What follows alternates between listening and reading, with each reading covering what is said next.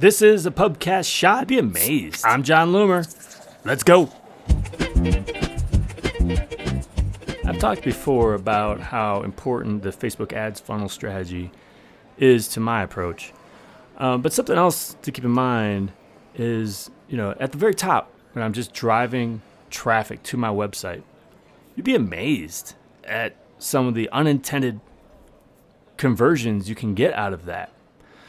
So, an example um, I have a campaign that's constantly running that's promoting blog posts. It's a long story how, how I get it set up.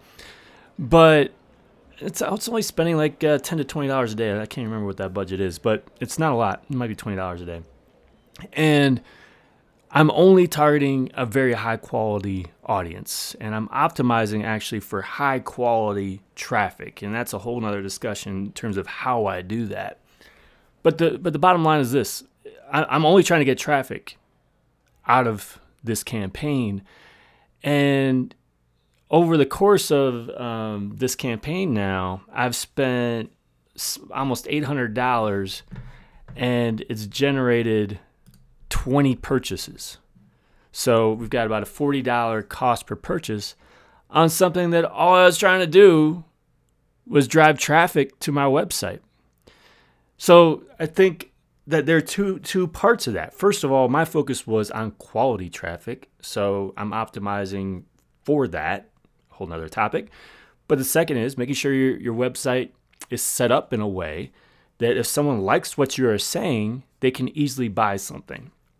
Make sure you cross link across your website uh, to your products. Uh, make sure you've got promotions that are happening in there. It could be you know little banner ads and stuff like that. Um, just make sure that if you hook them with your content, that it's easy for them to then buy. Because what's buried in there in your ad reports is purchases that you didn't even know happened.